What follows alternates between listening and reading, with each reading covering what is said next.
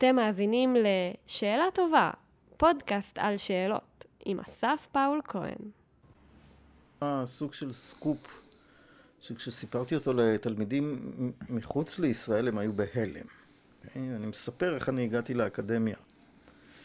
עם איזה שאלות, מה הניע אותי בכלל להתחיל לימודים ועם איזה שאלות הגעתי לפה. אז הייתי בחבורה של אה, נערים של רצים למרחקים ארוכים, מגיל 14, כיתה ט'.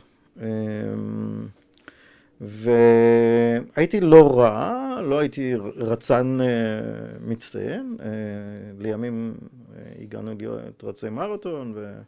אז הרכלנים, אם הם רוצים מספר, אז הייתי רץ של 2.55 ב-CE. אבל בעיקר התכוונתי להיות מאמן. ובמהלך השירות הצבאי שלי בעצם אימנתי קבוצה של ילדים, ילדות, בריצות למרחקים ארוכים, וכל מה שעניין אותי היה לעשות מה שצריך לעשות בבוקר בצבא, ולצאת אחר הצהריים ולהיות מאמן. והתחלתי לקרוא איך מאמנים. כי רציתי למצות את המצוינות של הילדים או הילדות. אז העיסוק בשאלות של מצוינות אתה יכול לקחת אותי לגיל 14, 15, 16. הייתי בורח מבית הספר התיכון אה, לספרייה של מכון וינגייט וקורא מאמרים בפיזיולוגיה של המאמץ. אני למדתי תיכון עמל ב' בפתח תקווה, זה אלקטרוניקה. עניין אותי כקליפת השום. אבל איכשהו המורה לפיזי... אני לא זוכר איזה מורה, הסכים שאני אכתוב עבודה על פיזיולוגיה של המאמץ והייתי בורח מהבית ספר לווינגייט ו... אז כל התיכון שלי בעצם היה לכיוון וינגייט, ל- ללמוד. זה חייב אותי לדעת אנגלית. אמ, ידעתי טוב, אבל זה חייב אותי... התחלתי לתרגם טקסטים של פיזיולוגיה של המאמץ. לימים תרגמתי שני ספרים בפיזיולוגיה, מה שלעולם לא יופיע בקורות החיים האקדמיים שלי, אבל בגיל 22-3 כבר אה, תרגמתי ספרים שיצאו לאור. אמ, קיצור, אבל השאלה של, של מאמן, של איך אני מחזיק קבוצה, נורא נורא העסיקה אותי. והתחלתי לקרוא פסיכולוגיה חברתית. ספרים היו לי ספרים שנקראו דינמיקה קבוצתית ופסיכולוגיה חברתית, הצגת העצמי בחיי היום-יום, וכל זמן שאני חייל בצבא, אוקיי? טוב, אני. קורא ספרים שלא קשורים להיותי טכנאי אה, בחיל מודיעין, ובאיזשהו שלב הסתכסכתי עם המפקדים שלי, ו... וזרקו אותי לכלא שש. או, ואני בכלא שש... עם הספרים שלי בפסיכולוגיה חברתית, איש קבע, אז קיבלתי תנאים של איש קבע, איזה אוהל בנפרד משאר האסירים, אמ, ו- וקראתי, ו- ועסקתי שם בשאלות אה, של מצוינות, כן. ואז אחרי שיצאתי מהכלא, המפקד שלי לא היה יכול להביט לי בפנים, אז הוא גירש אותי מהבסיס שלי לבסיס שנמצא בתוך האוניברסיטה העברית בהר הצופים. מדהים. אוקיי? Okay. היה פה בסיס של חיל מודיעין. של אה, תלפיות כאילו? של איזה... היה פה, היה פה בסיס. אוקיי, סבבה, מגניב. כאילו, לא יודע אם הוא קיים, לא קיים. בקיצור, אוקיי, יש פה בסיס עפרית למטה, מתחת להר הצופים, אז אני שירתתי בבסיס לפני שהוא ירד למטה. הוא היה בתוך הקמפוס.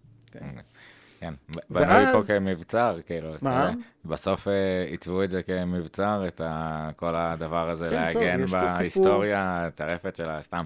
פתח סוגריים קצר של הזה, טוב, אוקיי, לא פתח סוגריים. אז, כן. אז רק לומר, הוא גירש אותי מהרצליה להר הצופים, ופה התחילו לימודים וסטודנטים, והתחלתי לשאול, רגע, יש פה מנזה, אוכלים פה טוב, מה, מה עושים פה באוניברסיטה?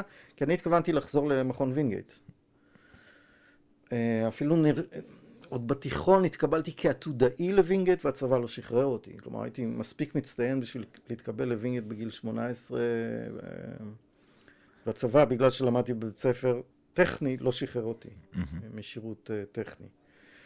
אמ, אבל הגעתי להר הצופים עם הספרים שלי בסוציולוגיה, ואז אמרתי, טוב, נו, אני גר בירושלים כבר בגלל שאני פה בצבא, נתחיל שנה א', נראה, ואז נעבור לווינגייט. כל הזמן המחשבה הייתה שאני אחזור הביתה למכון וינגייט.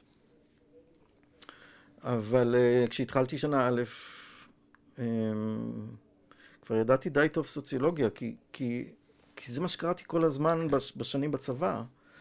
ויכולתי לתקן מרצים שלי פה בקמפוס שלא ממש הכירו את הכתבים, או... בקיצור, התחלתי להצטיין, ואתה יודע, במקום שאומרים לך שאתה מצטיין, אז אתה מפורגן, ובסופו של דבר לא זזתי מהר הצופים.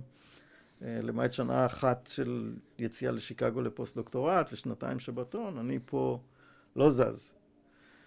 אבל העיסוק מגיל 14 בשאלות של מצוינות, אז קצת ריכלנו לפני מה אני עושה, ואני מודד בעצם, אני מודד מדענים אמריקאים, כמה הם מצוינים. נכון? זו אותה שאלה שמניעה אותי, איך, איך מצטיינים. אה, מתוך, זה גם מתוך ממצאים וגם מתוך uh, מחקרים שמניעים אותי לחשוב שהצטיינות זה חלק כישרון, אבל חלק גדול מאוד זה עבודה, זה מאמץ, זה ארגון, זה... אה, כן, זה באמת שאלות של ארגון, של איך אתה, איך אתה מארגן את הילדים שהם ירוצו יותר מהר בסופו של דבר, כן? איזה סוג של תחרויות אתה מארגן להם כדי שהם יוציאו מעצמם אה, יותר. אז השאלות האלה ש... אה, אנחנו נגיע לדבר על שאלות על התרבות הישראלית. אתה תוכל לקחת אותם חזרה לגיל 16, כשאני מריץ את הנערים בני הקבוצה שלי על, על גבעות אה, ואני מודד להם את הזמן כמה זמן לוקח להם לרוץ למעלה הגבעה ולרדת חזרה עם 30 שניות מנוחה ותרוצו עוד פעם ותרדו ושוב 30 שניות ואז הם מתחילים לילל לי אבל אין לי כוח תעזוב תן לנשום ת... ואז ההבנה שהסוציולוגיה של הריצה או הסוציולוגיה הישראלית של הריצה, שמתחילים לייבב לך ואומרים, תעזוב אותך, תן לנוח, וכשאני מראיין את המדענים, אני מגלה את אותו דבר שגיליתי כמאמן בגיל 16, שהמדענים אומרים, אה, זה קשה מדי, שהגרמני יעשה. Mm-hmm. Okay, אוקיי? זה חישובים קשים מדי, זה שהגרמני יעשה. ואני מבין שיש נכון, מאפיינים של תרבות שמשפיעים כמה ניתן למצות מאדם, ואיזה, ו, ואם... אתה לא יכול ללכת עם אדם לכיוון מסוים, למשל, אתה לא יכול למשמע מדען ישראלי לעבוד על פי דיסציפלינה מאוד מאוד מסודרת, קח אותו למקומות של יצירתיות, שם הוא יעוף לך. כן. אז, אז ה, זה שאלות, אתה יודע, כשאני, כשאני מסתכל לאחור על הגיל 16 והילדים רצים על גבעת הנרקיסים ו...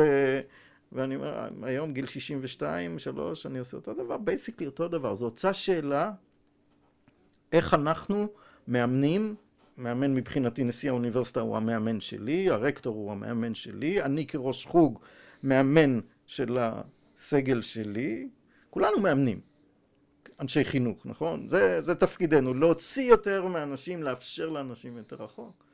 אז השאלות האלה מתחילות מגיל נורא צעיר. זה נורא מעניין, אבל אתה יודע, בסוף כאילו במסלול חיים של אה, א', הסתגלות, אה, כאילו, מרתק, גם, אתה יודע, נוסיף לזה עוד איזה כמה נטבחים של ה... שוב, הספר והמפגש אה, של אה, נקודות מפנה, mm-hmm.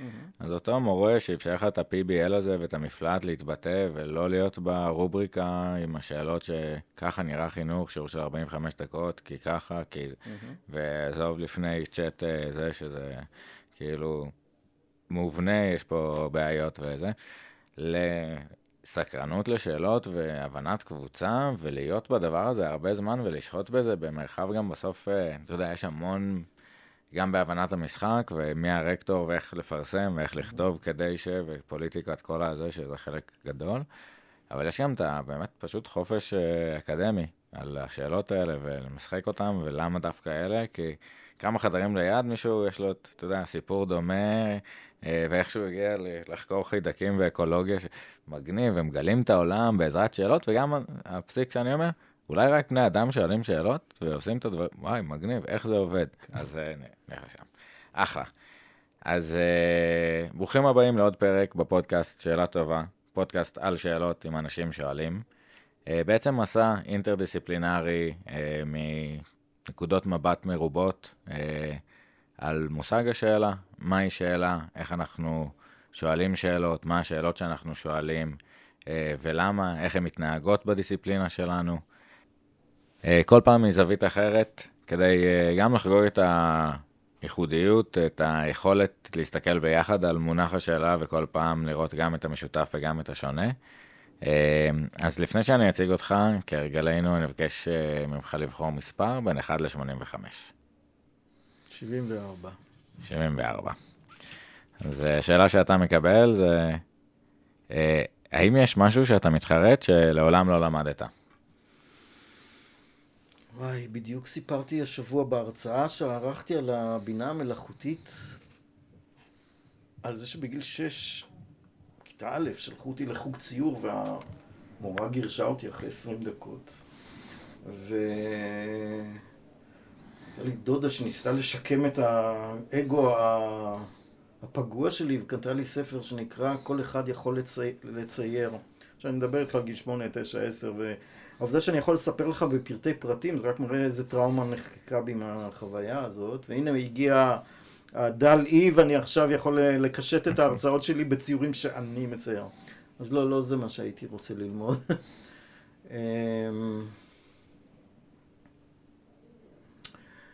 שפות, ניסיתי, ניסיתי צרפתית, ניסיתי גרמנית, קשה לי עם זה נורא. הייתי רוצה לדבר הרבה יותר שפות. אמ, גם מתוך העבודה שלי שעוסקת בתרבות, אז בלי שפה אני, כן, אני לא רוצה להגיד שאני משותק, אבל לא, uh, מוגבל. Mm-hmm. אז הייתי רוצה ללמוד אה, יותר שפות ולהבין יותר מדע. לא ללמוד ממש, אבל להבין יותר. אמ, אני כל פעם נדהם, אתה יודע, אני מראיין מדענים. המקצוע שלי בשבע שנים האחרונות ראיינתי 300-350 מדענים ומדעניות ישראלים. ומספרים לי על מה המחקר שלהם, ו... ואני לא יכול להגיד לך שאני, כשהם מספרים לי, אני מבין עד הסוף מה הם עושים. אבל המגוון ש... ש... של שאלות שאתה נחשף אליהן, הוא פשוט אה, פותח את הראש. והייתי שמח לו הייתי יכול להבין קצת יותר לעומק ממה שהם מספרים לי בפיזיקה או בביולוגיה. אה, לא, לא ממקום של תסכול, של הייתי רוצה להיות פיזיקאי, אבל... אתה יודע, אתה... ראיינתי את המנהל המדעי, הוא, הוא דווקא לא ישראלי. המנהל המדעי של תחנת החלל הבינלאומית. זה, זה האחראי ששולח איזה ניסויים יעלו לתחנה שמסתובבת סביב כדור הארץ 15 פעמים ביום. אה, בקייפ קנברל בפלורידה. זה היה במרץ האחרון. טסתי במיוחד בשביל שיחה של שעה וחצי קייפ קנברל, והוצאתי מזה פנינים. אני עכשיו זה פנינים עבורי, אבל... Uh, כשהוא מסביר למה ממשלה אמריקנית או יזמים פרטיים אה, מוכנים לשים תקציבי עתק כדי להבין איזה שהן שאלות ש... מי יודע מי, מי יהיה פה בעוד 100, 200, 300 שנה, אבל הם עושים היום דברים שאנשים בעוד 100, 200 שנה יהיו מסוגלים לשאול שאלות ולקבל תשובות. אז הם אומרים, אני, אני בונה את התשתיות בשביל השאלות של העתיד. והשאלות הללו נורא נורא מרתקות. כן, אתה יודע, זה, ברמה הפופולרית, אה, הסתובבה בתקשורת הישראלית, אה, אם נגדל חומוס בחלל, אה, האם זה יעזור, כן, אז זה ניסויים כן. שעושים. אתה חושב, איזה שטויות הם עושים, מה, שולחים חומוס, למה לא טחינה, או כאילו... אבל כשאתה מבין למה הם עושים את זה, זה חלק ממערך מאוד גדול של תפיסה של אפשרויות של חיים של מושבות אנושיות מחוץ לכדור הארץ, כי אולי הכדור שלנו הולך להתחמם ברמה שלא לא ניתן יהיה לחיות פה, אז נתחיל לייצר אה, אלטרנטיבות לכדור. אתה אומר, איזה, איזה שאלות יש להם, איזה מחשבות יש להם, לאיזה מרחקים. אני חושב, האם נעבור את הממשלה, האם נעבור, כאילו, אתה, כן. זה האף שלך, ואתה רואה אנשים ש... שהשאלות שלהם זה בכלל לא, זה לא הם, הם כאילו באיזו תורנות, אני עכשיו 30 שנה תורן, בשביל האנושות שתוכל להמשיך את המסע שלה ל- לשרוד ב... זה נורא מרשים לראות את זה. מדהים, וזה גם קצת הקסם האנושי, אתה יודע, אפרופו בהרחקה מדלי, אה, המקום החופשי הזה לתהות ולחשוב, וגם בתחושת אה, נשיאת איזשהו לפיד, אבל אם לחיות את חיי, אז לחקור את הדבר הזה. יש, אה, זה כבר uh, תיאוריות של הדדיות כזה, של כל מיני בעלי חיים שסטטיסטית חלק מקריבים את עצמם כדי mm-hmm. שייווצר יותר איזושהי הקרבה כלפי הכלל, אבל, אבל מגניב, אתה יודע, בסוף בני אדם שחיים את חייהם בהסתכלות על uh, כדור הארץ. ואת אותו חומוס ואותחינה, או ניסוי מסוים, אפשר להסתכל עליו מ... מחלקות שלמות, והקסם גם בשיח ביניהם, דווקא מאותו ניסוי. Okay. אה, אבל שהדברים יגיעו לידי כך שאנחנו שואלים את השאלות האלה בימינו. מגניב לאללה. אני אתן לך דוגמה. אני יושב בריאיון במכון ויצמן, והוא מלמד אותי שם תהליך שנקרא אפופטוזיס, שתאים כן. מתאבדים, כן? כן. הם מחסלים את עצמם לטובת החיים. אתה מתחיל להבין שיש פה איזה דינמיקות נורא נורא מעניינות, שאם אתה שואל את השאלה הנכונה, זה פותח לך עולם מלוא של uh, הבנות, אז מבחוץ שאנחנו מסתכלים על אנשים יושבים עם צלחות פטרי וכאילו מה, על מה הם מבזבזים את החיים שלהם, אבל אתה יודע, זה, זה, זה שאלות באמת של חיים ומוות, זה ברור, כי בסוף הפתרון הוא פיתוח של איזה תרופה למחלת הסרטן. אה, אה, ו, והמטרה היא אתה יודע, כמו ש... כמו שה... אסטרונומים רוצים להבין את היקום ואת החורים השחורים, אלה שהולכים אל תוך התא, לתוך החלקיקים, בעצם השאלות הן שאלות דומות, שמקבלות אינסוף וריאציות, ו... והאקדמיה היא, היא המקום לשאול את השאלות האלה. אז, אה, תן לי לספר לך עוד סיפור. אה, ביוגרפי כזה. אח שלי הוא פרופסור יואב יאיר, אה, דיקן סביבה באוניברסיטת רייכמן. גדול ממני בשנתיים, והוא היה הגאון של המשפחה. כל הזמן הייתי שואל אותו, אותו שאלות, יואב, תסביר לי מה זה אש, יואב, תסביר לי מה... שאלות המדהימות, ככה, כן. כן, כילדים. הוא היה נותן לי תשובות, כי הוא היה קורא את כל האנציקלופדיות. ו... ויום אחד הוא, הוא, הוא היה מנוי ל, לעיתון שנקרא לדעת או מדע, היה עיתון לילדים. והוא כתב, היינו בסרט אה, אה, מרכבות האלים אה, של אריך פון דניקן, על זה שיצורים מהחלל החיצון ביקרו בכדור הארץ והשאירו את חותמם כאן, והוא כתב על זה איזו סקירה. שלח את זה לעיתון, ועורך העיתון לנוער אמר לו, סע לאוניברסיטה בירושלים, דבר עם עופר בר יוסף. עופר בר יוסף היה פרופסור לארכיאולוגיה, לימים עבר להרווארד, פרופסור מאוד מאוד מפורסם. קיצור, אבא שלי, בטרנטה שהיה לנו, לוקח את יואב, אותי ועוד איזה בן דוד. אני הייתי בערך בן עשר, הוא היה בן 12, או תוסיף שנה, תפחית שנה, והגענו להר הצופים, כי ארכיאולוגיה תמיד הייתה פה. ויואב נבלע ב... בחדרים של ארכיאולוגיה, ואנחנו יושבים בחוץ ומחכים לו, ו... והוא חזר עם תשובה. אין התערבות של חוצנים במה שקורה ברע, הכל אבולוציה.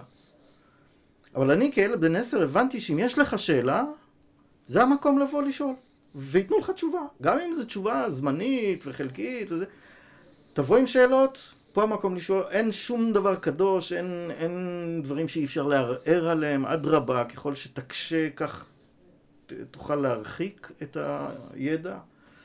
אה, ובשבילי האוניברסיטה זה היה נורא ברור, כשקיבלתי פה קביעות, זה היה סיפור שסיפרתי לחברי המחלקה שלי, שהייתי פה לפניכם, גם המבוגרים, כי אני הייתי פה בגיל עשר, ואמרו לי שפה עונים את התשובות לשאלות. אמ, ו... כן, אז זה, כן. זה אותה ההבנה שלי של האקדמיה. מגניב. אז, אז כאילו, אתה יודע, גם ניגע, גם לדברים הגיעו לידי כך שאנחנו שואלים שאלות, וגם לייחודיות, אה, אמרת, אה, אדרבה ואדרבה, ויש אפילו עוד יותר בהסתכלות האנתרופולוגית או סוציולוגית על החברה היהודית והתפקיד של שאלות בה וקושיות, ובאים אה, ללמוד מקוריאה איך לומדים פה ואיך להקשות, ודווקא לא כאילו יראת המורה ו- וקצת הישראליות, אז גם מעניין בזה. אני חושב שנקודה מעניינת שננסה לייחד, אה, הרבה אנחנו מדברים על התשובות אה, ומה גילינו במאמרים ומה פורסם, ובסוף איך איך זה הגיע לתרופה, אז לפעמים מגיעים uh, לסיפור שמאחורי, ולפעמים לא, זה פשוט מציל אנשים, ולפעמים זה מטעות של צלחת פטרי שנשארה, ואוקיי, כן, תודה רבה על הדבר הזה. אז אני אנצל את הזמן להסתכלות מטה-אנתרופולוגית גם על אבולוציה של שאלות, uh, ואני חושב שזה מגניב, והפיכחון של אוקיי, אני, יש לי שאלה, אני רוצה לבדוק אותה, ומה קורה, ו... כזה, כן, מהפכת דרווין כזה, אוקיי, לשנת דרווין, איזה מגניב, איזה... כן. אה, אז אה, אני אבחר שאלה מספר 86. אה, לא, אין. 81. נראה. הישג שאתה גאה בו. אז שאלה דו צדדית, אני אתחיל, זה הפעם, זה קשה. אמ, כי יש כל מיני דברים שצצים, ובפעמים הקודמות אמרתי, הייתי שם בשביל המשפחה שלי אה, כשהיה צריך. אני חושב שתכלס הישג שאני אגיע בו זה גם הפודקאסט, אה, וההיקף שבסוף שזה הגיע אליו, והמחשבות אה, והסימני שאלה שיותר צצו לאנשים בראש, ודברים שקרו בעקבות זה, וגם ה-85 שאלות, זה עכשיו איזושהי הצצה שהנה צללנו לשיחה מגניבה, וגם כנראה שלא משנה מה הייתי שואל. היה לך דברים מגניבים להגיד, אבל uh, uh, הפתח הזה לשיחה בין אנשים uh, בכל העולם, בכל מיני שפות, uh, פשוט לראות אנשים כאנשים. Uh, אז uh, כן, uh, תכלס פרויקט uh, שגאה בו. האמת שאני משחק איתך פינג פונג על העניין הזה. אני גם לא רוצה להגיד הכי גאה, כי אולי לא התלבטתי מספיק, אבל העובדה שפתחתי ערוץ יוטיוב לפני שלוש שנים, ויש מאות אנשים מדי שבוע שצופים בדברים שאני מעלה, אז אמנם, אתה יודע, זה צנוע, מאות. אבל עדיין, אנשים מגיבים, אנשים שואלים, כן. אנשים מציעים. יצרתי פה איזה קהילת שיח. אה, אה, אז אני מאוד גאה בדבר הזה, כי באקדמיה, עם כל זה שזה המקום לבוא לשאול שאלות, היא גם נורא נורא מתסכלת את מי שנמצא בפנים, כי... אני יכול לתת לך מספרים, אתה יודע, אה, כתבתי ספר על הגולם והתיאוריה הסוציולוגית בגרמניה. אחרי כמה שנים קיבלתי דיווח מהמוציא לאור שזה הגיע לעותק המאה. Okay.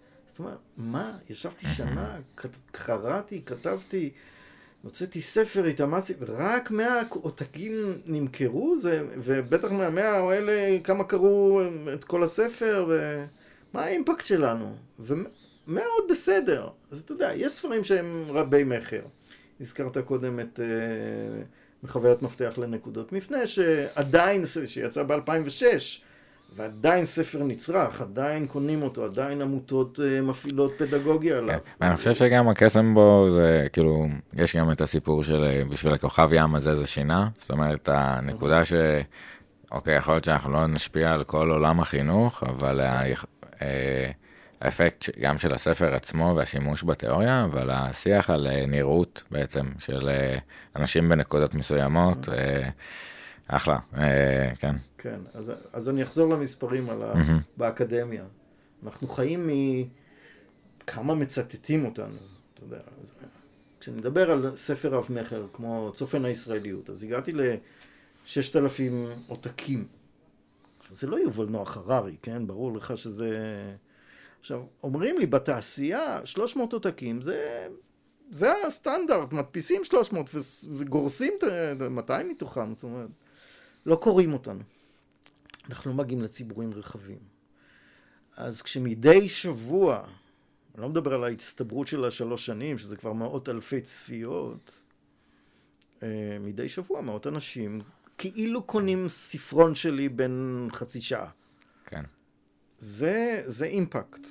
אה, אני לא יכול לדעת מה קורה בתוך הראש שלהם, לאן הם הולכים עם כן. הדברים הללו, רק עם אלה שמגיבים, כן?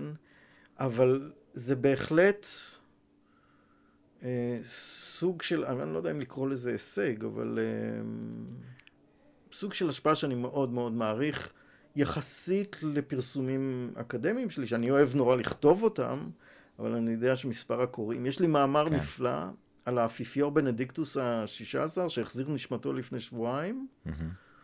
כמה אנשים קראו את המאמר הזה? אולי המלאכים קראו אותו. לא, אתה יודע, אין, זה לא...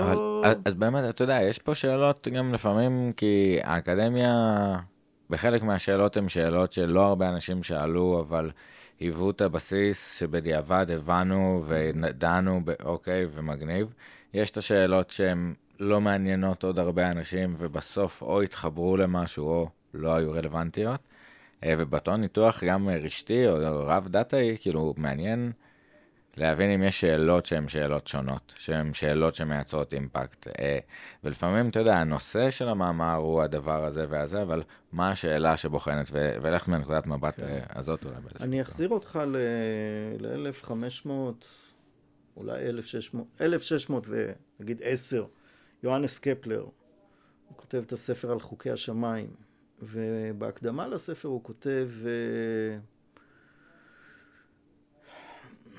גיליתי את אופן... כן, הוא מתמטיקאי, כן? אז הוא עשה נוסחאות וחישב את תנועת גרמי השמיים. הוא אומר, גיליתי את חשיבתו של אלוהים. ככה אלוהים חושב.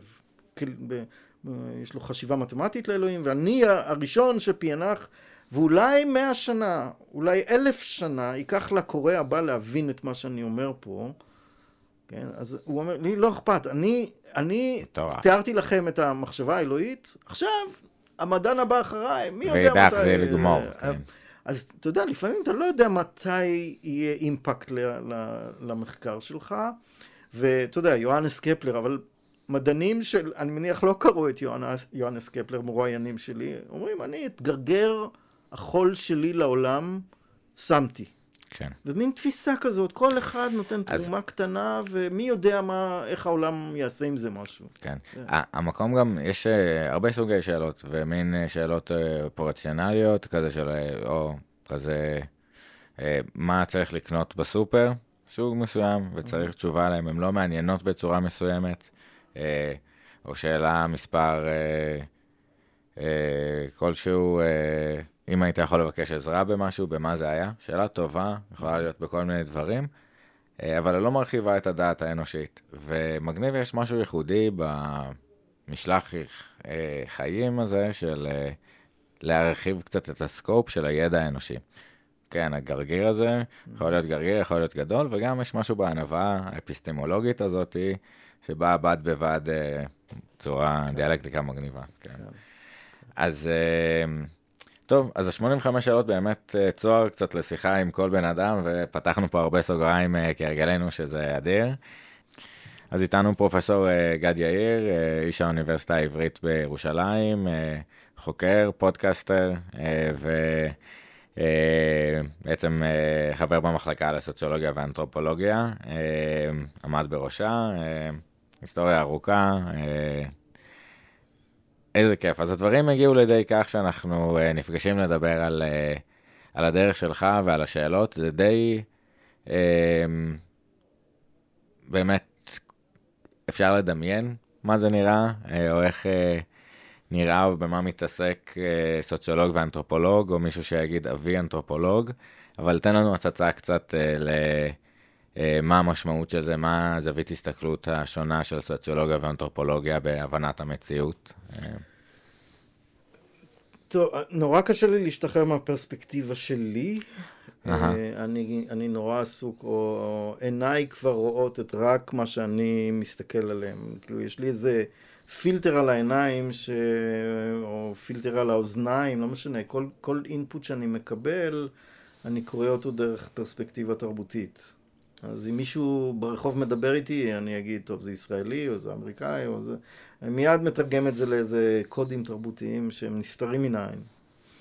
אה, וסוציולוגיה ואנתרופולוגיה זה מגוון של מבטים מאוד מאוד רחב, קשה לסכם את זה על רגל אחת.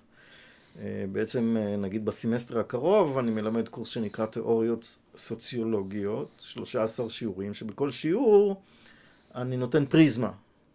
תיאוריה מסוימת, וכשאתה מסתכל דרך הפריזמה הזאת, אתה רואה את החברה אחרת. פעם אתה תראה שיתוף פעולה, ושבוע אחרי אני אשים לך פריזמה שכל כולה קונפליקט, אמ,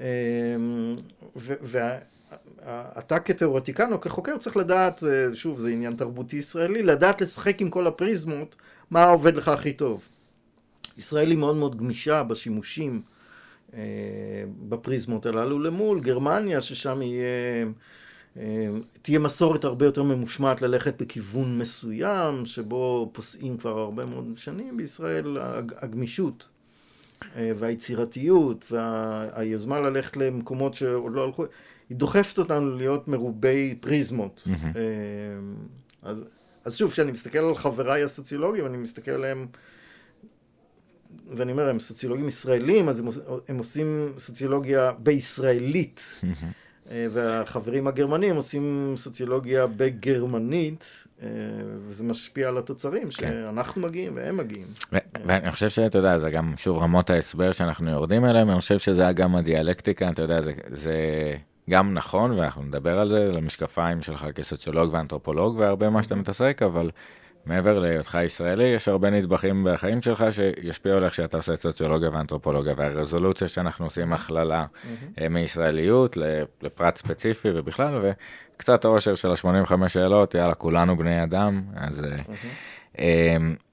אז, אז, אז שוב, השאלות ש, שנגיד אה, פיזיקה תנסה לי, לי, להתעסק בה, זה איך העולם פועל ומה מה, מה ישנו, ו... איך העולם פועל מבחינת סוציולוגיה או פסיכולוגיה, כן? תן, תן לי לתת לך דוגמה, אתה מזכיר הרבה פעמים את המונח רשתות. אמ, הייתי בין החוקרים הראשונים להשתמש במתודולוגיה של ניתוח רשתות, רשתות חברתיות, אה, ועשיתי את זה על, אה, כשהייתי סטודנט, על נתוני ההצבעות באירוויזיון. מי נותן את הדוז פואה למי. חזק. אה, ואתה יודע, חלק נותנים דוז פואה וחלק נותנים און פואה, ולקחתי את המטריצות האלה לאורך עשרות שנים, ואמרתי, אופס, יש איזה מבנה סמוי לאירופה, ש...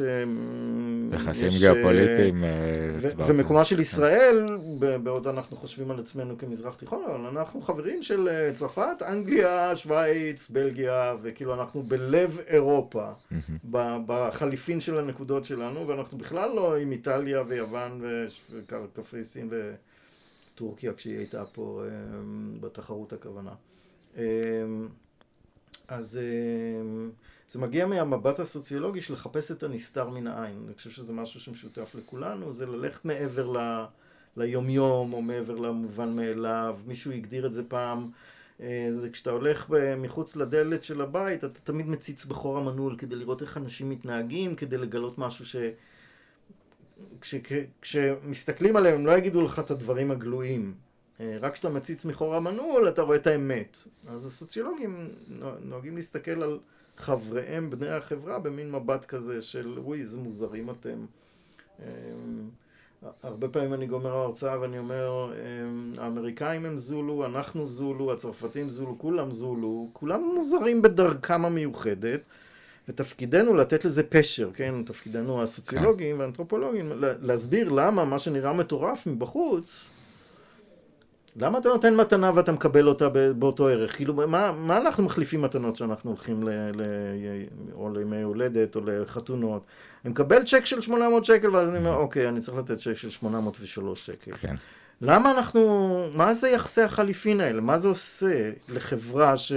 הרי זה לא היגיון כלכלי, כי... אז אל תיתנו מתנות, וגמרנו, כולם יישארו באותו מצב. אתה מבין שנתינת המתנה יוצרת יחסים... של מחויבות הדדית, כן. וזה עושה סולידריות חברתית. אז, אז להסתכל על דברים כאלה שיש אנשים שיראו בהם התנהגויות מוזרות ולנסות לתת פשר אה, לדבר. אז, וזה גם מצריך סוג של... אה, אני אומר, הרבה פעמים אנחנו צריכים להיות זבוב על הקיר. כן. לא יכולים להיות מעורבים ממש בדברים, כי, כי אתה מאבד את האובייקטיביות שלך. למרות שבדיוק. אתה מצד אחד אה, מחזיק באובייקטיביות כלשהי, אבל mm-hmm. לגמרי מודע ש... מושפע בעצם השאלה ששאלת ואיפה התמקמת אפילו כזבוב. ואם אני גבר או אישה, אה, ואם אני אשכנזי או מזרחי. וגם להיות מודע לזה ולעשות איזה peer adjustments וכאלה, אבל מעניין, וגם, אתה יודע, ההסתכלות של אנחנו זולו ואנחנו אז יש אה, משפט חזק של אה, גם הטובים אה, רעים לרעים, והיכולת של perspective taking, תפיסת נקודת מבטו של האחר, בין תרבותית, גם משנה איך שאתה תופס ומבין את העולם, אז אולי קצת ניגע בזה. יש באמת לפעמים נקודות של איזושהי אנומליה בתצפיות, וקצת הזכרנו את המצאת הפניצילין, גילוי מנגנונים, שוב, אפרופו חשיבה רשתית ותפקידם של פטריות. אה, אבל יש איזה שהם כל מיני נקודות שהתצפיות שלך לא מסתדרות, ויש שאלות ש, ששואלים, יכול להיות ב... אה, רגע תגלית כזה, כמו הצצה בחור אה, של ה... אה, של הדלת, אז איזושהי הצצה ראשונית של אותו מגלה של קבר של תות, תות הנחמון, ומה אתה רואה שם, ורואה זהב, ולא יודע בדיוק מה יש, אבל יש פה איזושהי תגלית וצריך לברר אותה. אתה יכול לחזור על איזושהי נקודה קוואזי אה, נקודת מפנה של אוקיי, וואי. אני אתן לך נקודה כזאת שכולם יכולים להזדהות איתה, 23 לפברואר 2022, הפלישה של רוסיה לאוקראינה. ואני בא מחיל מודיעין, אז יש לי איזו נטייה כזאת לראות דברים, כשל מודיעיני. ואני אומר את זה על, עלינו הסוציולוגים. כן. אנחנו קוראים פילוסופיה מערבית, אנחנו קוראים סוציולוגיה מערבית, קוראים פסיכולוגיה מערבית, אנחנו באמריקה. ולא קראנו את רוסיה. לא קראנו פילוסופים רוסים ולא קראנו סוציולוגים רוסים, והיינו בעיוורון מוחלט שהם רואים את העולם אחרת לגמרי מאיתנו, שאם היינו עם אוזניים פתוחות אה, או עם העיניים פתוחות, אולי היינו כמו CIA אומרים it's coming, אה, אבל היינו מבינים את ההיגיון. כאילו, למה הרוסים אומרים על האוקראינים נאצים? what the... כאילו, כן. מה, מה הנאצים? יש להם נשיא יהודי, כאילו יהודי, כאילו, איפה, לא יכלו לכתוב דברים. ואנחנו לא מבינים למה הם אומרים שהם נאצים, כי בעצם בעיניים רוסיות, המלחמה בין ברלין למוסקבה, שמתנהלת כבר מאות שנים, איפה יעבור הגבול? המלחמה הזאת ממשיכה להתנהל, והם דוחפים את האוקראינים כלפי ברלין, להגיד לא, אל תהיו קרובים אלינו, אתם זה, לכו, אתם, אתם המערב, אז לא תהיו פה קרובים אלינו, אז הם מרחיקים אותם. וברלין, שזה אמריקה, דוחפת את הגבול עד לגבול מוסקבה. אז יש פה מלחמה שהרוסים נורא בתוכה, והמערב במין אה, עיוורון פרדיגמטי. עיוורון לוגי, כאילו, כי אתה זה לא קצת בתוך זה. המקום של uh, הדדיות, ואוקיי, הנה, סביב המסחר וגז, ואוקיי, אולי שאלות לא, וגם ניצחנו, נגמרה ההיסטוריה כן. ב-1989, ולא יהיו, לא יהיו יותר מלחמות, ו... והנה בא גם... פוטין, ואומר, כן. Mm, לא שמעתם אותי מספיק טוב. אז באמת פוטין פוצץ את הבועה האחרונה על ה... אני גם חוויתי כזה קצת את קץ ההיסטוריה, ובאמת... Mm-hmm. גדלתי, לא היה איזה ששת הימים ולא אה, אה, יום כיפור ולא השואה, וסך הכל היה סבבה. אוקיי, פתאום, אתה יודע, קורונה, והנה עכשיו אה, אה, ממשלה, לא ממשלה, אבל קורונה ברמה עולמית אה, טירוף, עוד מעט אה, אולי ניגע במהפכה הבאה של AI, אבל אה, אה, איזשהו... תקווה אחרי הקורונה, אחרי איזשהו גל שינוי עולמי כזה, שגם סינכרן את כולם לחוויה גלובלית, עולמית, סביב כביכול אויב משותף, איזשהו חוש אה, כזה, נורא מעניין להסתכל על גם עיבוד פר חברות, איך mm-hmm. התנהגו mm-hmm. בתוך הקורונה ואחרי, זו טראומה לא מדוברת כזאת, טראומה, עיבוד טראומה לאומי או עולמי, ועם אופציה לגישור, אבל אז פוטין, יאללה. הכל אה, דברים ישנים. כן, לא, גם סיפורים זה, שאנחנו מספרים. גם הקורונה חשפה את קווי השבר, אנחנו נקרא להם הציוויליזציונים, בין סין ורוסיה, והודו שיושבת על, אה, משחקת אה, האובייקטיבית בין העולמות, אבל אתה יודע, פוטין מתווכח האם העולם הוא יוניפולרי, כלומר כולם תחת ארצות הברית, או טריפולרי. סין, רוסיה, ארצות הברית, ו- והוא לא מוכן להיות מחוק, כן, שארצות הברית וסין מתגוששות בינן לבין עצמם, ואמרו, אה, תעזבו, רוסים זה לא, זה לא פונקציה. והוא אומר לו, לא, לא, לא, אני פה, עולם טריפולרי, וזה מין, זה אפילו ישכנע אותך, כי הוא יגיד לך, זה יותר דמוקרטי שבעולם יש ריבוי קולות. שיש ריבוי כן. פילוסופיות. שאלה איזה קולות. אדרבה, שאפריקה תצמיח עוד uh, גרסה, יהיה לנו עולם יותר... ואתה אומר, רגע, הוא אומר לי דבר נורא מעניין. הוא רוצה עולם דמוקרטי, גם אני רוצה עולם דמוקרטי, גם אני לא רוצה להיות תחת שלטון עריץ אמריקה, אבל זה, אבל זה יוניפולרי, אז יש משהו נורא משכנע בזה, ומצד שני, אתה מבין שזה הכל משחקים של כן, משחק ו... של מילים, אבל גם, כאילו, כן. זה נשמע טוב להגיד דמוקרטי, ונשמע טוב לא להגיד תבין, ריבוי קולות, אם אבל... אם לא תבין ואם לא תשמע תיאוריות של טריפולריות מול יוניפולריות, אם אני לא אלמד את זה, mm-hmm. אני גורם לעיוורון ולחירשות של הסטודנטים שלי. Okay? אוקיי? אז שבוע אחרי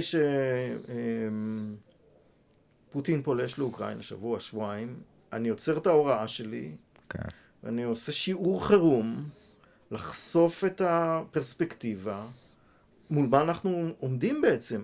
והבאתי את הפילוסופים הרוסים לכיתה כדי, תראו, יש פה איזשהו היגיון שבעיוורון,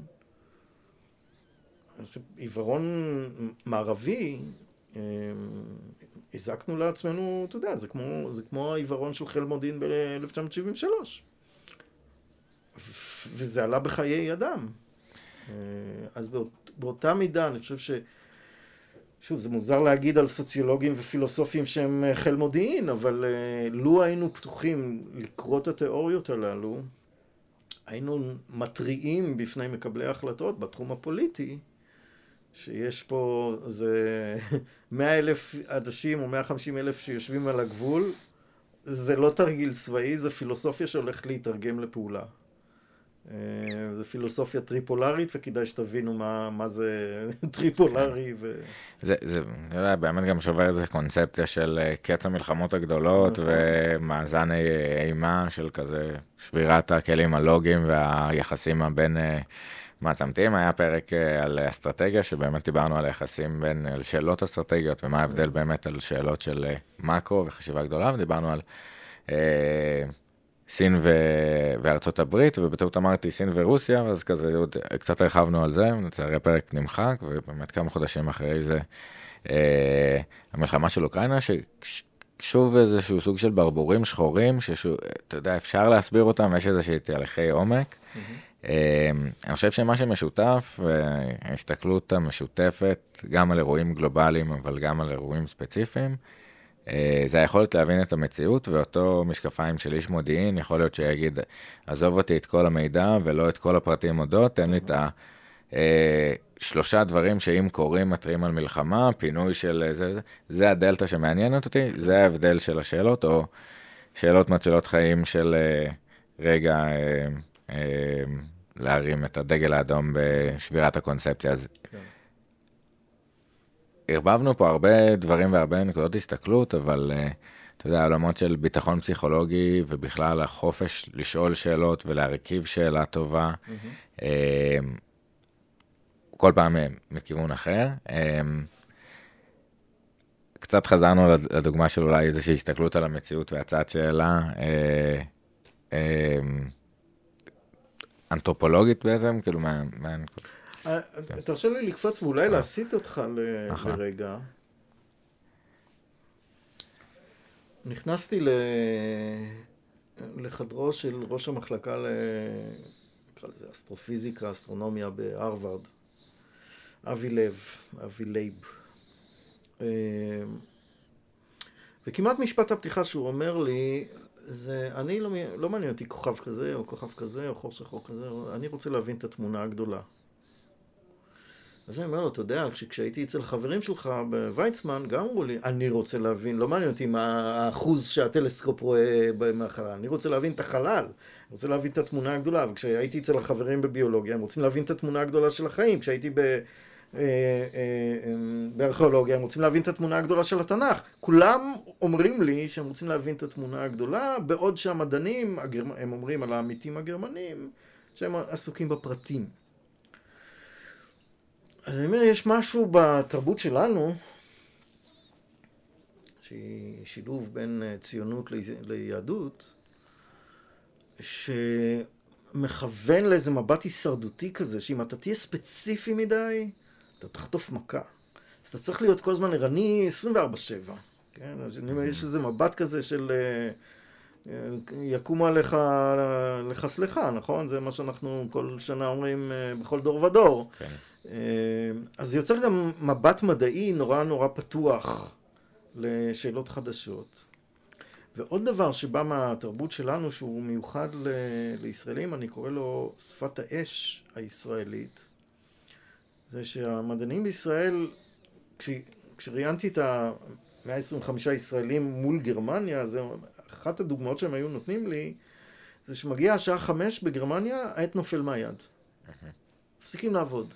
לא רק מפסיקים לעבוד, מפסיקים לחשוב. הם לא עסוקים, והם אומרים, איך אפשר לה, להפסיק לחשוב על הכוח של החור השחור? אתה עוסק בזה 24-7.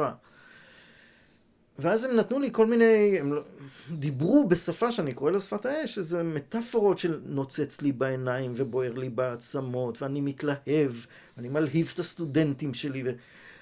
האש הזאת, שהיא אש רגשית, היא אש שבאה מהיהדות. היהדות. נותנת מקום לגיטימי לרגשות. בעוד שבגרמניה כל דבר רגשי זה חדירתו של השטן אל תוך המעבדה. אתה לא רוצה לשאול מקום, לשאול שאלות ממקום של רגש. אתה רוצה לנהוג באחריות, לא בהתלהבות. אז הגרמנים אומרים על הישראלים, וואו, הם נורא יצירתיים, אבל ככה לא עושים מדע, כי הם רגשיים. והישראלים אומרים על הגרמנים, וואלה, הם נורא מדויקים, אבל ככה לא עושים מדע. בלי התלהבות, בלי אש, בלי שמחה, בלי... אמ, אז אה, ההבנה הזאת ש... אתה יודע, אני יושב עם... מול אחד המתמטיקאים הבכירים בישראל, והוא אומר לי, אתה יודע מה? יש מתמטיקה ישראלית. אני לא יכול להסביר לך, זה לא בדיוק... זה איך אנחנו עושים את המתמטיקה. אנחנו מתלהבים ומקצרים את הדרך. מקצרים את הדרך. כן. קופצים על שלבים. אנחנו לא מסודרים כמו הגרבנים שיוכיחו את כל השלבים. אז ההבנה, ואז הם אומרים לי, אה, כן, זה משהו יהודי כזה. אז אני אומר, אני שומע את זה במתמטיקה, אני שומע את זה בפיזיקה, אני שומע את זה בביולוגיה, אני שומע את זה בארכיאולוגיה, אני שומע את זה בלימודי מקרא. בכל התחומים הם יספרו לי, המדענים הישראלים, שיש משהו רגשי והוא יהודי כזה. הם לא יודעים לשים את האצבע. עכשיו, אם תחפש במעריב של לפני שלוש, ארבע שנים, אני לא זוכר, פרש הנשיא של מכון ויצמן. והוא מדבר על שאלות. והוא אומר, זה יהודי כזה, זה משהו יהודי כזה, והוא אומר, לחפור, קורא לזה לחפור. ואתה כל הזמן צריך לחפור עוד ועוד כן. ועוד ועוד, להתעקש, להתעקש. ואין דבר כזה לא לשאול שאלות. אתה... והוא אומר, זה משהו יהודי כזה. עכשיו, הוא מגיע מבלגיה, הוא בלגי, הוא... אבל הוא אומר, זה תנועת הנוער הציונית שהייתי בבלגיה, זה, זה, זה היהדות שלימדה אותי להתעקש, לחקור ולשאול עוד פעם ועוד פעם ועוד פעם. אז יש פה איזו מסורת אה, של איך אתה ניגש לשאלות, שאני חושב שהיא מאוד ייחודית למדע הישראלי. בטח במבט מול גרמניה, שזה הספר שאני מסתכל מולך, שנקרא המוח הסורר, שפרסמתי אותו ביום שהקורונה יצאה, אה, והוא מת על המדפים כי נכנסנו לעוצר ומי כבר חשב לקרוא ספרים על אה, סוציולוגיה של המדע הישראלי. אה, ספר נורא חמוד, אה, מאוד מאוד מרשים,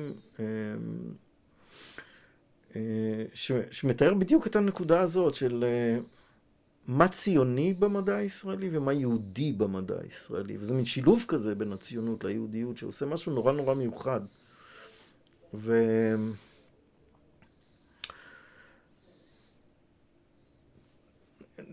אני, אתן לך סיטואציות, שאני לא יודע למה דווקא מכון ויצמן עולה לי הרבה בראש, אבל זה קרה בכל מקום. ש, כשאני בא ומציג את עצמי, אני גדי מהאוניברסיטה העברית, אני סוציולוג, אני שואל, שואל שאלות של אה, תרבות, האם, האם התרבות הגרמנית משפיעה על מדע, האם תרבות... אמרו לי, איזה שטויות, איזה מין שאלות שטויות אתה שואל? מדע זה מדע, אין הבדלים, עושים מדע, כולנו, אני ויפנים, אותו דבר, חושבים בנוסחאות. אבל אז כשאני מתחיל לשאול אותם שאלות קטנות של האם המעבדה שלך מסודרת כמו המעבדה, האם אתה מתעד באופן שיטתי כמו, האם קל לך ללמד את הסטודנטים שלך לרש, לרשום יומן מעבדה, והם אומרים לי, וואו וואו וואו, לנהל סטודנטים ישראלים זה צרה צרורה, אז הם לא מושמעים, והם... לאט לאט הדוגמאות יוצאות ויוצאות ויוצאות ויוצאות, שממחישות ש... ואז אומרים לי, אתה יודע, עד הפגישה איתך לא חשבתי על זה אף פעם. אבל כן, יש מדע ישראלי, הוא קצת שונה. אז האמירה הזאת, לא חשבתי על זה אף פעם, על השאלה שאתה באת אליי ואמרתי, איזה שאלה שטותית זה אתה הסוציולוגי, ואיזה שטויות אתם שואלים, ו... ואז אתה אומר לי, לא חשבתי על זה אף פעם. והם אומרים לי, תודה שהערת לי את תשומת הלב. אני אספר לך סיפור. אני מראיין גיאולוגית שעובדת עם לוויינים, אוקיי? היא צופה בפני כדור הארץ מלוויינים ב-MIT. ו... ואנחנו מדברים על איך זה לעבוד בארצות הברית, מדען ישראלי, מדענית ישראלית שמגיעה לעבוד ב... ואנחנו משוחחים בדרך כלל, הרעיונות שלי נמשכים כשעה, ואז כשאני עומד ביציאה, בדלת, אני אומר לה, את יודעת, אני מסתכל על הווייטבורד שלך, על הלוח שאת מקשקשת קשקושים, אני רואה שיש דברים שאת כותבת בעברית ויש דברים שאת כותבת באנגלית. Mm-hmm. למה? אז היא מסתכלת על הלוח, חושבת בעברית, כן. והיא אומרת לי, וואלה, לא חשבתי על זה אף פעם, אבל uh, uh, הרעיונות זה בעברית, התכנון זה באנגלית. אה. בו, כן. אוקיי? יש סיפור עובר יום, שנייה, אוקיי. עובר יום, היא שולחת לי אימייל. קיבלתי insight מה- מהדקה הזאת על הלוח, הלכתי ובדקתי בניירות שלי. זה תמיד ככה. מחשבות ורעיונות בעברית, תכנון עבודה באנגלית. כן, המקום, ה... גם היכולת לעבור משפה לשפה, אבל יש בכל זאת את השפת אם שלנו, ויש סיפור אה, בשבתון שהם היו בפאלו אלטו, המשפחה שלי אה, בנאסא שם, אבא שלי לפני שנולדתי, אז היה חוק, בבית מדברים עברית וזה, ואז אחותי מדברת ומסבירה משהו באנגלית שקרה זה, ו... אה, לה לא בעברית, אמרה no, but it happened in English, כאילו זה קרה באנגלית, זה, יש את הקו מחשבה הזה, זה נורא מעניין, כאילו, והעושר השפתי, אפרופו דיברנו על ללמוד שפות אחרות, זה מאפשר לך בין אם תקשורת לאין ספור אנשים, אבל הבנה של כל כך הרבה דקויות והשפעה קוגניטיבית, אז כן. מגניב לגמרי. אני, נשאל אולי איזה שאלת מטה על מטה על מטה, אבל אתה, חלק מהמחקר שלך זה לשאול מדענים על השאלות שהם שואלים, אה, בין אם בגרמניה ובין אם אה, בחו"ל. ההסתכלות אה, קצת של הפודקאסט, היא לקחת את אותו אמת של אח שלך קצת באיזשהו מקום, אה, אבולוציה, מגניב, מכאן כולנו בני אדם, קופים חכמים. יכולת מיוחדת שיש לנו היא לשאול שאלות. אה, גם קופים שלימדו אותם שפת סימנים, הם לא שואלים שאלות, עד לא מזמן אה, גם מחשבים לא שאלו שאלות לגמרי, או אולי כן, אולי לא. אה, מההסתכלות שלך, אה, תצפיות על היכולת בכלל לשאול שאלות אה, של אותם מדענים, מה מאפיין את ה... אה, דרכים להבין את העולם אינטרדיסציפלינרי בעצם מאוד, נכון? זה משהו שהוא הסתכלות שהוא לאו דווקא על הנושא שהם uh, עושים, אלא איזושהי הסתכלות קצת על ההתנהגות של השאלות, uh, לא אתיולוגיה או מורפולוגיה, איך, הם, איך, איך השאלות האלה נראות בעצם? אני אלך לעולם שלי ואני אלך אליו נורא קרוב. אחלה. אוקיי. אה, בתחילת הקריירה שלי הייתי חוקר מאוד כמותני, הייתי עושה סטטיסטיקה. אני עדיין עושה, הראיתי לך פה את המסך שלי והוא מלא במאות אלפי תצפיות. אבל אני גם עושה רעיונות עומק עם אה, מדענים ואוסף חומרים תרבותיים ומקדיש ניתוחים לשיר פופולרי ואין אין תחום שהוא חף מההתבוננות שלי בכלים התרבותיים שיש לי. אה, אבל אני רוצה לתאר לך סיטואציה של שאלת שאלות ב... בגרמניה. כן, נסעתי ללמוד מתודולוגיה כמותנית מסוימת, איזה כלי סטטיסטי מסוים, נרשמתי לסדנה שנמשכת שבוע, מגיע מרצה מארצות הברית, אני הגעתי מישראל והיו שם משהו כמו עשרים, חלקם דוקטורנטים מגרמניה, חלקם מרצים. מהמם. והוא מתחיל ללמד אותנו את שיטת המחקר. אה, זה היה שילוב בין מחקר איכותני למשתנים, אה, אה, כמותני לאיכותני, בקיצור שיטה מאוד מאוד מיוחדת. והוא היה מומחה, המומחה העולמי. ובשעה הראשונה של ההרצאה, לי כבר יש קשיים, אז אני קופץ עם היד, מרים את היד, אבל לפני שהיד מתרוממת עד הסוף, הפה כבר שואל את השאלה, ואני קופץ ושואל אותו שאלה, והוא אמריקאי אז הוא מוכן לשחק פינג פונג. אז הוא עונה לי. לא עוברת רבע שעה, ואני שוב מתקשה בלהבין משהו שהוא אומר, ואני שוב קופץ. ככה, במשך השעתיים הראשונות של הסדנה, אני קופץ וקופץ וקופץ, ואני שם לב שכל העשרים האחרים, אף אחד לא קופץ. אמרתי, כפי הנראה, אני היחיד שיש פה איזה דיסקלקוליה, אני לא מבין מה הולך פה. ואז בהפסקה, ניגשים אליי כמה אנשים ואומרים, בבקשה תשאל אותו. אחת, שתיים, שלוש. אז אני, אני שואל, אז למה לא שאלתם? אז הם אומרים לי, כי זה יראה שאני, שאנחנו לא מכבדים את ה... כן. לא, שהוא לא, רומזים שהוא לא מסביר טוב את מה שהוא כן. מומחה עליו. אז אנחנו לא נשאל שאלות. ואז הבנתי שהתרבות הגרמנית חוסמת אותם מלשאול שאלות מסוימות, וזה יגרום להם לדעת פחות אחר כך. אז אני חושב שזה... ולנו, בגלל החוצפה, הרבה אנשים אומרים לי, טוב, זה האומץ הישראלי, בגלל ה... זה חוצפה בייסיקלי, כן? אתה לא, אתה לא מקבל סמכות. אז מה אם הוא הפרופסור הכי חשוב בארצות הברית למתודולוגיה הזאת? לא הבנתי, אני שואל שאלה.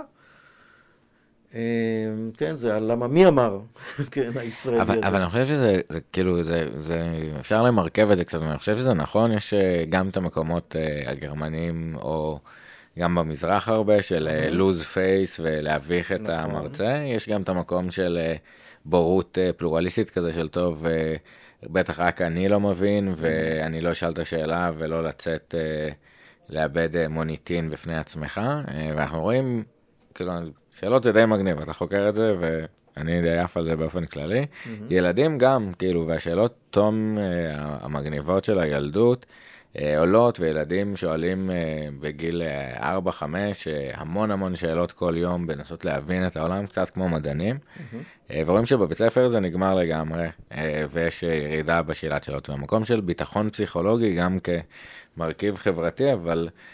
אה, זה נכון שזה בגלל החוצפה, או יכולת לשבור את הביטחון הפסיכולוגי, או פחות לפחד אה, שיעריכו אותך פחות כי שאלת שאלה ואיזשהו ניסיון כזה, mm-hmm. אבל אה, זה, זה נורא מעניין ההתבוננות על שאלות, אתה יודע, א', למה זה כל כך מאתגר, למה זה כל כך מפעיל, רגשית, עלינו, על אחרים, זה בסוף משפט עם במקום סימן קריאה. מכופף, אולי קצת יותר ענב, יותר פתוח, גורם לנו לחשוב למה זה כזה משמעותי שאלות בהקשר. אז זה אולי קצת מזמין באמת מקום לחפור בסוגיה של החוצפה והאומץ אה, הישראלים, כי, כי כשאני שואל איך דוקטורנטים ישראלים, אז המרצים הישראלים אומרים לי, הם אמיצים, יש להם אומץ לשאול. אנחנו גם נותנים להם הרבה חופש ללכת ולטעות בעצמם ושיחזרו עם התשובה הנכונה. אה, אבל כשהם אומרים לי, אנחנו אמיצים, אני שואל אותם, ממה יש לפחד במדע? למה אתה צריך לפחד? למה האמריקאי יפחד לשאול שאלה מסוימת שהיא לא... שהמנחה שלו לא, לא עוסק בה? למה הגרמני לא, לא יעיז להמרות את פי המנחה שלו ולהגיד אתה טועה וכדאי אולי לחשוב אחרת? אה, אז חוזר לעניין הזה של החוצפה והאומץ הישראלי, אבל מה שזה מצביע, ש...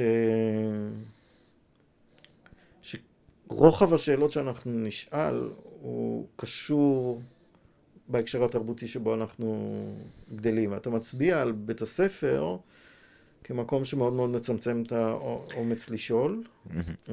דוגמה אחת, אבל כן. לא, לא, זו דוגמה מצוינת, כי כשאני שואל את המדענים, ואני מודה באשמה, לא את כולם שאלתי על הסוגיה הזאת, זה דבר שעלה תוך כדי שיחות. שאני שואל אותם מאיפה ה... תחושת היכולת לשאול שאלות, ושאתה בוגר מספיק לשאול שאלות, זה מהצבא. הרבה מאוד אומרים לי, תשמע, אני הייתי, בצבא הייתי, אני אתן לך את הדוגמה האולטימטיבית, ראיינתי מתמטיקאי.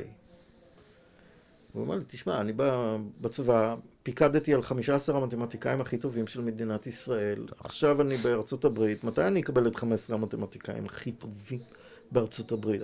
אף פעם, אז בגיל 23, כן. הוכשרתי כמו שאף אחד לא מוכשר, או מישהו אמר לי, אני בגיל 20 אה, טסתי בתי חולים אה, חירום וניהלתי את כל האופרציה הזאת. זה, כן, חוויה. ברור ש... פה, חוויית מפתח, איזה, איזה כאילו מעצב זה, project based learning אז, בגדול. אז כשאתה נכנס למדע עם סט כן. של resilience, נקרא לזה, כן? כן? שאתה לא פוחד לעמוד בפני העולם, כי קיבלת איזה שהן התנסויות מבגרות. כן. שהילדים האמריקאים שבאים מהקולג' בגיל 18 או בגיל 22, בכלל לא... אין להם חיים עם ניסיון כמו שעוברים ישראלים, ולכן הרזיליאנס... כן, ו- וגם הסקופ. לשאול ולא לפחד מההשלכות של כישלון, זה דבר שחוזר. כן, אין, חלק. שפוחדים להיכשל, נורא פוחדים להיכשל, אם נכשלו הם לא ידברו על זה אף פעם, ישראלים, אכפת לו, כאילו, נכשלתי, יאללה, עושים את הניסוי הבא, זה לא... כן, מצד אחד, מצד, אין, מצד שני יש משהו בישראליות שאין אה, שיח על vulnerability או על פגיעות, אני אה, כמה שנים אה, ככה בתהליכי מיון במילואים, 8200 ויחידות אחרות, ו, ותמיד גם פגיעות נתפסת כ... תכונה רעה, אז אתה מנסה לציינן את זה נכון, איזשהו תקנון ניהול רושם. אבל, אה, אבל אני חושב שגם הסקופ קצת של החשיבה, יש לך איזושהי הסתכלות רב-ממדית, רב-מגזרית בגיל מסוים, בטח בצבא, אה, בהזדמנויות מסוימות, בטח במקומות יותר טכנולוגיים, או שעושים תואר תוך כדי עתודאים. אה, נורא נורא מעניין באמת הזכות עוד לשאול אותם ולהבין לפני שהם עושים את התפקיד קצת, ואת הדרך שהוביל אותם עד לשם, איזה אושר זה. Mm-hmm. לגבי הרזיליאנס, אתה צודק, ויש גם כאילו את המקום נורא של לראות את השוני הבין-אישי. יש שניהם נכון ישראלים, שניהם יש להם את כל הרבה מאוד עוד אה, תגיות שיכולים לשים עליהם אחד על השני, אבל אחד פשוט לא היה לו את החוויות אה, שדרשו. ממנו רזיליאנס. גר בפרבר שלו, היה לו נחמד, היה לו טוב.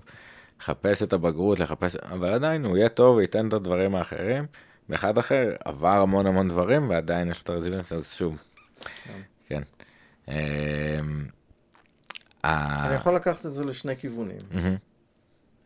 אחד, להזכיר מאמר שהתפרסם לפני חודשיים של אוהד אבירם ושלי. אוהד היה דוקטורנט שלי והוא חקר מה קרה לנערים שנכשלו בהליכי המיון ליחידות קרביות, סופר הקרביות, כן. כן. מטכ"ל, שלדג, טיס, אה, שייטת 13. והוא מראיין אותם 15 שנה אחרי, גיל 30. חבר'ה שרוטים. מהיומיים האלה שהם לא, לא הצליחו לעבור אותם, או השלושה או ארבעה ימים, ו... הטראומה שהם ממש, פצ... אנחנו קוראים לזה פציעה זהותית, הם ממש אנשים פצועים. שמגבילים את עצמם מלהיכנס לסיטואציות שבהם הם עשויים לחוות עוד פעם כישלון, אז הם מאוד מאוד זהירים, ולפעמים חלקם עוזבים את הארץ, כל מיני סיפורים שאתה אומר, לא יכול להיות. ואתה מבין בעקבות המחקר הזה שמסתובבים פה עשרות אלפי פצועי מיון. מטורף, איזה כוח כן. יש לדבר הזה, כן. ויומרות כן. ונכונות, וגם כביכול יש דברים מדידים שאנחנו יכולים לראות. אבל איזה... כן, אז זה הדבר האחד שרציתי אה, לומר על הצבא. כן. הדבר השני ש... רגע, אני, אני, אני נחזור לדבר השני, על הדבר הראשון, אני סוגר פה מעגל, באמת, השפעת אולי הספר שלך של נקודות מפתח, וגם צומת uh, שהייתי uh, הרבה שנים בגיבוש יח"טיות למגלן, דובדבן, סיירת צנחנים, ובצוות פסיכולוגיה. בעיקר המקום שביליתי הרבה מהזמן כשלא הייתי מפקד או שהייתי בתפקידים רוחביים, זה עם הפורשים. אה, ולתווך את הנקודת מעבר הזאת של באמת משבר מטורף. ואחת הכוח של שאלה שאנחנו שואלים את הממיינים לפני, מה אתם לא יודעים? אז אה, כל הממיינים, אתה יודע, מה אני לא יודע, אה, איך עובדים עם האפליקציה עכשיו, או מה... אז זה... ולא, השאלה של מה שאתם לא יודעים זה איך זה לא לעבור את הגיבוש. כל מי שפה הוא כן. עובר ומגבש, אז התיווך של החוויה הזאת שהיא אינהרנטית, אתה יודע, כאילו, ו... יכולה לעבור כלאחר יד, אבל השהייה על השאלה הזאת, אין איזה אימפקט, אין איזה כבר. אני חושב שזה העבודה של אה, אוהד, זה אחד משני הדוקטורטים הכי חשובים שהנחיתי. הפוטנציאל שלו, אני לא יודע מה הצבא יעשה עם זה, אבל זה דוקטורט אה, מחמיר לב. ומצד שני, אוהד הוא גם יועץ ארגוני, הוא אומר, אפשר, אפשר לעשות את הליכי המיון קצת אחרת, ולעשות תיווך כדי שאנשים יצאו עם יותר אופציות ולא רק לחשוב, נכשלתי וחיי נגמרו עכשיו. כן, גם, אתה יודע, גם המקום של, אתה לוחם בצנחנים, mm-hmm. וה, והבנייה ושל היכולת הזאת, וגם במקום האובייקטיבי, ש... כן, דברים נסגרו ממנו עכשיו, כאילו לפעמים הם מבואסים מאוד, כן. ובצדק, כאילו ההבנה של כן. לא יהיה לך את הצוות, או למה, כן. או פה רשת וחוויות של זה, ואבא של ה... אז, אז זה דברים שאולי המערכת לא יכולה להתמודד עם הציפיות שלה כן. לפני. גם, גם בקשור לזה, אתה יודע, סיפרתי את הסיפור הזה לסטודנטים מחו"ל שבאים ללמוד באוניברסיטה העברית, ואני אומר להם, תשמעו, הילדים מתחילים להתאמן בגיל 15, בגיל 16. אני כן. סיפרתי שהייתי מאמן, אז הייתי גם מאמן לכושר קרבי, והיינו רצים עם, עם עמודי חשמל על הכתפיים, להתאמן לצבא, והילדים הישראלים שמים את נשמתם בדבר הזה, וכשמגיע יום הכישלון, זה כאילו אחרי שלוש שנים, שנתיים, שזה היו חייך. של אה, לפעמים... לא הבגרויות, זה היו חייך. ולא אפרופו לצייר או לחשוב על פילוסופיה, שזה גם שאלה, אתה יודע, כן. כאילו אינדקטרונציה או התוויה כן. תרבותית חברתית. כן. אה, אבל... אה, ומה הדבר השני? הדבר השני, והוא שהפתיע אותי, זה סטודנט שקם, לימדתי על מערכת החינוך בישראל. אני אומר, יש, אה, יש אה, גן, ויש בית ספר יסודי, ויש חטיבה, ויש תיכון, ואז יש אוניברסיטה. הוא אומר לי, ומה עם מערכת החינוך השנייה? אני אומר לו, מה זאת אומרת מערכת החינוך השנייה? הוא אומר לי, הצבא. אמרתי לו, מה זאת אומרת הצבא, מערכת חינוך שנייה? הוא אומר לי, תשמע, אתה בקורס בחיל מודיעין, חצי שנה, מהבוקר עד הלילה, אתה לומד, תעשה את החישוב, זה היקף של תואר אקדמי. אז יש יחידות שבאמת עושים תואר אקדמי, אבל יש רק היקפי הלמידה. עכשיו, אני הייתי, כחייל הייתי מדריך בבה"ד, באמת היינו מלמדים היקף שהוא שקול לתואר, ואתה לא חושב שבעצם בצבא לומדים. אז uh, אתה מפתח מיומנויות, אתה מפתח ידע. יש דברים שעד היום אני יודע בפיזיקה, משטויות שלימדתי uh, uh, מאזינות בחיל מודיעין, על, uh, אני יודע מה, איך טייפ ריקורדרים עובדים. Uh, לומדים בצבא. ואנחנו לא, לא סופרים את זה, לא מעריכים את זה, אבל אה, מי שלא מתרצץ רק על ג'בלאות כל השירות שלו, אלא מקבל מנה כזאת של חצי שנה, לפעמים יותר, של למידה, זה נורא נורא משמעותי. עכשיו, כשאתה שם ילד ישראלי בן 22 מול ילד אמריקאי בן 22, ברור שהישראלי הוא קיבל הרבה יותר, בזכות השירות הצבאי. כן, הוא עבר הרבה יותר, אני לא יודע אם הוא, הוא קיבל הוא הרבה קיבל, יותר. כי, לא, הוא קיבל... במובן של רזיליאנס. כן. כן, זה, זה שם, ב, אתה יודע, מדברים איתי על משברי נפש של דוקטורנטים בארצות הברית, שהמון עוברים משברים וזה, והם אומרים לי, תשמע, אני הייתי במצבים מסכני חיים, עכשיו אני, מזה שאני אגיש את הפייפר לא בזמן, אני אכנס למשבר נפשי, תעזוב אותך. כן. והם מתארים את האמריקאים כנכנסים למשברים נורא קשים, ובכי, ו... לא, יש לי פרופורציות בחיים. נכון, פרופורציות וגם אותם גיל באמת, כן. איזושהי התבגרות. כן. אמ, אז אה, אם אני אשאל אה, קצת אה, בהסתכלות שלך בעיניים קצת של סוציולוג ובכלל, בהבנה של מושג השאלה, מהי שאלה בעצם? הייתי שר לך את ה"לך תדע אל הלא נודע" של דני סנדרסון, אני מצטט את זה המון. זה לצאת אל הכאוס. וזה מיוחד לתרבות הישראלית, האומץ לצאת אל הכאוס, ללכת אל הלא ידוע. יש חברות שהולכות אל הקוסמוס, או צועדות בתוך הקוסמוס, בתוך העולם הידוע. אבל אמ, ללכת אל הלא נודע, אלא לך תדע. זה, זה האומץ הזה של... אה, אתה יכול ליפול אה, לגיא צל מוות, כן? כישלון מוחלט, והלכה לך הקריירה, והשקעת שמונה שנים ולא יוצא מזה שום דבר. ואתה יכול לעלות, אתה יודע, לתלפיות. אז uh, האומץ הזה ללכת אל הלא נודע, חושב, דני סנדרסון כלה פה בול למשהו מהותי באומץ הישראלי, ללכת אל הלא נודע וללכת תדע. מי, מי יודע מה יהיה, נכון? כל מילות השיר פה זה בעצם uh, לך, לך אל הכאוס. Uh, הקוסמוס משעמם. מה שאנחנו יודעים כתוב כבר בספר, את מי זה מעניין. צ'אט GPT יודע את זה. אני מעניין אותי מה צ'אט GPT לא יודע. אז שאלה טובה, ואתה יודע, אני בחלק מה... אני חקרתי מנהיגות כריזמטית, אה, לפני שהתחלנו אה, להקליט, וקצת סביב מנהיגות בעולם החי. אה, ו... ואחר כך כשרציתי לחקור שאלות, הבנתי שרק בני אדם שואלים שאלות, וזה עדיין בממלכה שלנו, לא בעולם החי, לא בעולם המחשבים. היו כמה וכמה פרקים שדיברנו בפודקאסט על התפתחות ה-AI, ונפנה לפרקים עם חבר'ה ממייקרוסופט, עם תומר וערן, נשים את הלינקים, וזה באמת התפתחות והתפוצצות. של, אה, אתה יודע, הכרזת המלחמה ברוסיה, ואוקיי, מבינים את זה אחרי כמה זמן, ופתאום נהיה פה יקר, אז לוקח זמן עד שזה מחלחל ו- וישנה דברים, אבל זה על פתח של מהפכה אקספוננציאלית סביב איך שאנחנו מתקשרים ושואלים אה, שאלות. אז כבלנק קנבס, אה, אם אתה מסתכל על צ'אט uh, GBT, הוא לא יודע לה, להפיק לך מאמר.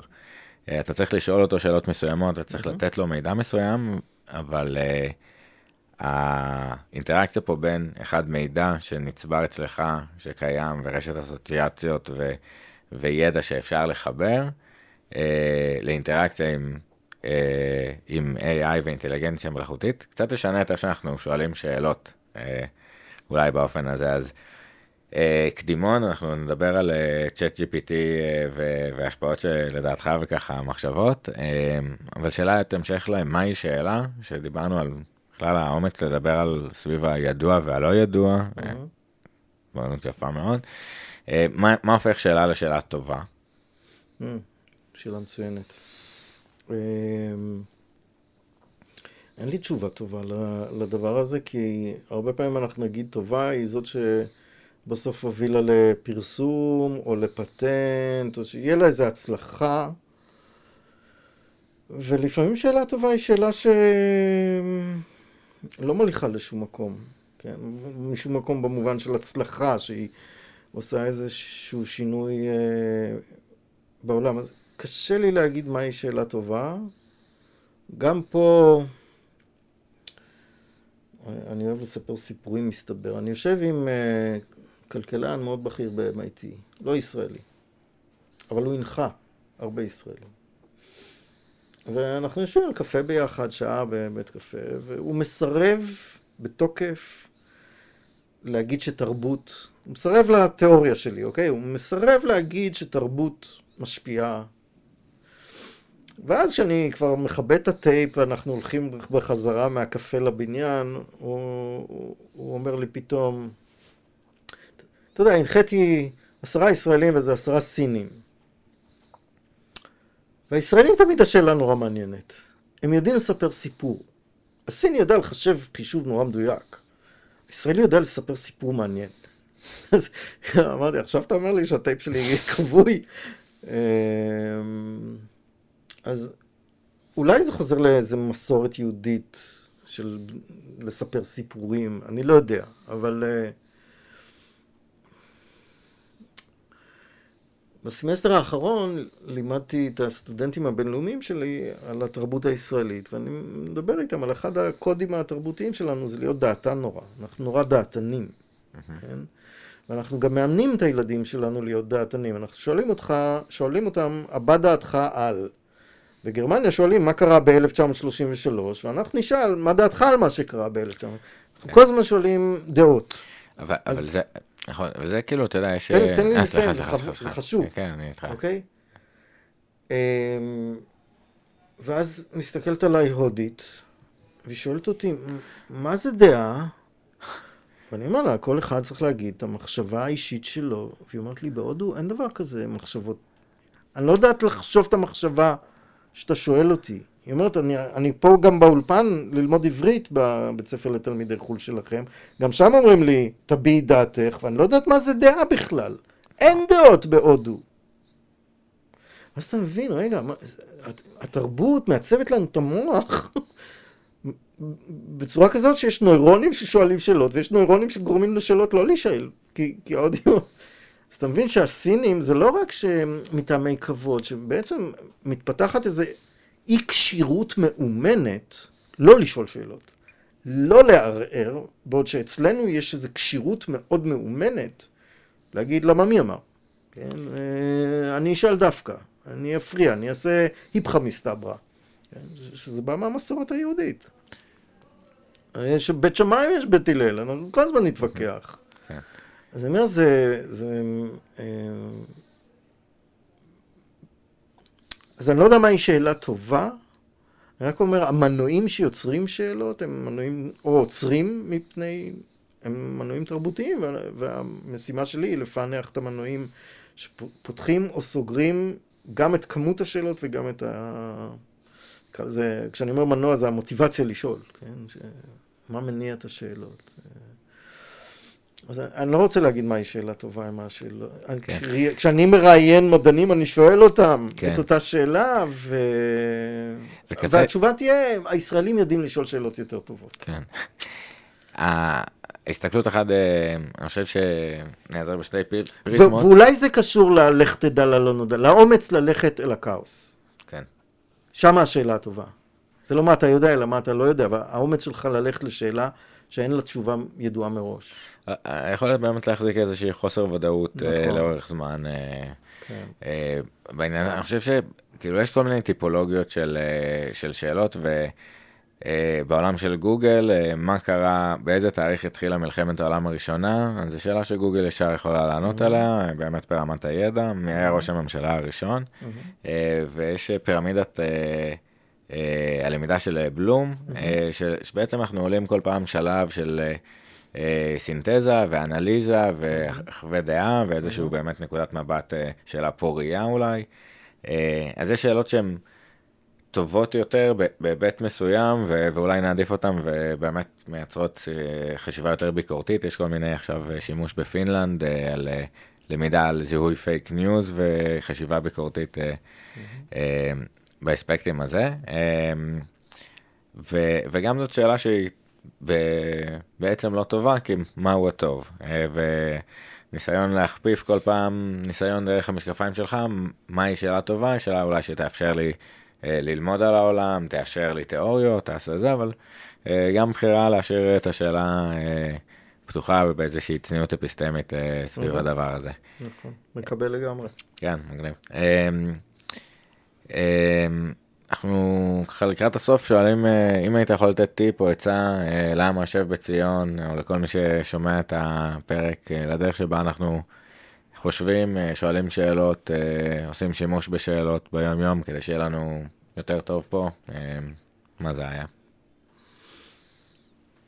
להזמין הפתעות. לדבר עם האחר המוחלט שאתה חושב שהוא אפילו האויב שלך. לפני כמה שבועות העליתי שיחה על האם אנחנו עם מטומטם, על ה-IQ. אמ, יש מחקרים כאלה משווים בינלאומיים ומראים שישראל היא די, די נמוכה ב-IQ. ויותר מרימזתי ש... שהחרדים סוחבים אותנו למטה במדדים של ה-IQ. קיבלתי המון תגובות. אה, כולל בדיבור, כלומר, אנשים פנו אליי לשוחח איתי על זה שא', החרדים לא נמדדים במבחני אינטליגנציה, אז בכלל היכולת שלי לטעון שיש להם אינטליגנציה זה. ב', סולם הידע של החרדים הוא שונה מסולם הידע שמודדים במבחני אינטליגנציה, אז בכלל לא מודדים אותם על התכונה. ג', שאני טוען שהם בורים, הוא אומר, הרי כל מה שהם עושים זה ללמוד. מה הם עושים בישיבה? הם לומדים, הם באוניברסיטה כל הזמן. אז זו אוניברסיטה אחרת, עם ידע אחר. אבל אתה לא יכול להגיד שהם מטומטמים, כי הם לומדים כל הזמן. אז אה, אני אומר, זה, זה היה כל כך אחר עבורי, שזה מה שאני צריך לשמוע. זה פותח, אוקיי? לשמוע את האחר ואת הפרספקטיבה שלו, מכריח אותך כל הזמן לבדוק את המובן מאליו שלך ולקבל את זה שיש חיים אחרים ואורחות חיים אחרים, ו... ואנחנו צריכים להישאר פתוחים לקולות ש... שבטעות אנחנו אולי מגדירים כאויבים שלנו, אה, ולחשוב במקביל לזה שאני נפתח כלפי החרדים, שאיכשהו לשכנע אותם לבוא לשיחה, שאולי גם הם יהיו מוכנים להקשיב לדת שלי, דת הנאורות, כן? כן. לדת האור החילונית. אה, שמערערת על הכל ושואלת על הכל ואומרת אה, אלוהים זה המצאה ואם הוא המצאה אז מה נגזר מכך ודברים שהם לא יכולים להכניס לפתח הישיבה. כן, אני חושב שגם אתה יודע, תלוי איך אנחנו לא עושים את זה ומה השיח. אני חושב שיש איזשהו יומרה וזה חוזר להישג שאני קצת גאה בו. אה, אתה יודע, יש משהו קשה עם הנאורות ועם האבולוציה הזאתי. ומה, בסוף זה, זה מה שיש, ואין אלוהים, אין את הסיפור הגדול, אז כן, מגניב שאנחנו עושים את זה בעברית, וכן היה צריך להחיות את השפה העברית, פרויקט מגניב, כל הכבוד לכם, mm-hmm. ויש כתבים בעברית מלפני שלוש...